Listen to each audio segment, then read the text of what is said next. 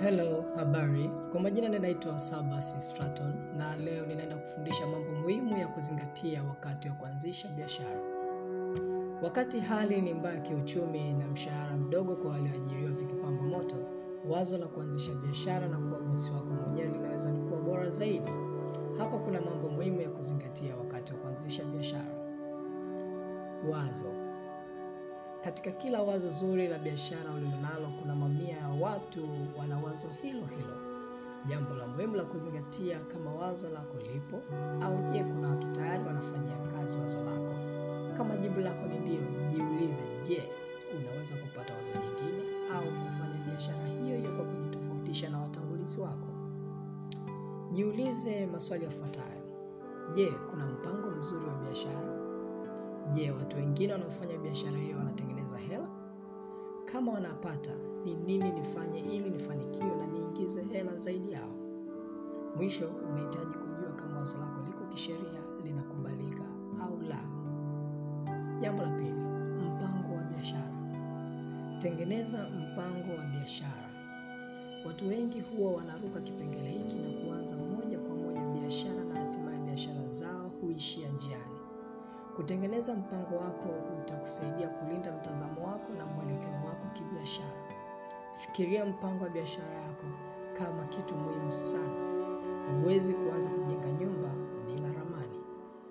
Jambo la tatu, upekee wa biashara yako. Amua biashara yako isimame kwa namna gani. Lazima uwe na ushindani kwenye biashara yako utakao kutofautisha wewe na washindani wako. Ipe thamani biashara yako.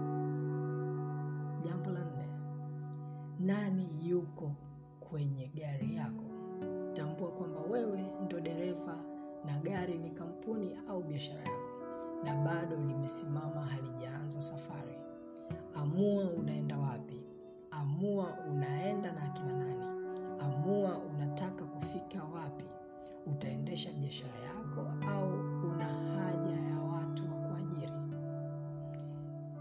Namba tano, umuhimu wa mteja. Soko lako kuu ni lipi? Kabla ya kupanga mbinu za kuuza, unahitaji kujua soko lako lengwa ni lipi. Soko lengwa ni kikundi cha watu ambacho kampuni yako imetengeneza bidhaa kwa ajili yake.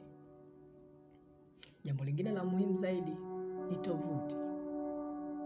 Tengeneza tovuti au blogu maalum kwa ajili ya biashara yako. Haijalishi utakuwa umetengeneza matofali au utakuwa ukilima. Kuwa na tovuti au blogu ni muhimu sana. Blogu yako itakuweka mbele na kuweza kuuza biashara yako mtandaoni. Ni muhimu pia wewe kuwa na email kwa ajili ya biashara yako. Jambo la saba, mwonekano wako wa kwanza. Una mbinu gani ya kwenda sokoni? Utawezaje kushawishi watu? Elewa mambo gani ni muhimu ili kuteka soko.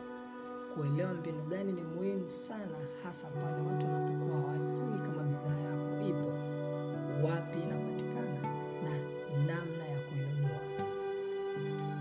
Fahamu jinsi ya kupiga tafu biashara yako. Je, hela ya kuanzisha na kuendesha biashara itatoka wapi? Hili linaweza kuwa jambo ambalo linasumbua, ila fuatilia kujua wengine waliwezaje kufanya biashara zao. Je, utalipwaje? Kama ni Tigo Pesa, M-Pesa au keshi ya mkononi.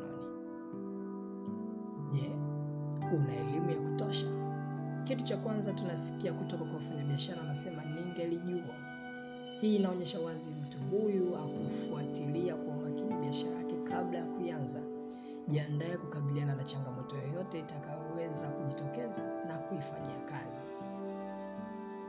Uko wapi mlango wa kutokea? Mlango wa kutokea ni muhimu sana. Kama biashara yako itakuwa, ni lazima itakuwa. Utataka kuiuza ili kutengeneza faida kubwa.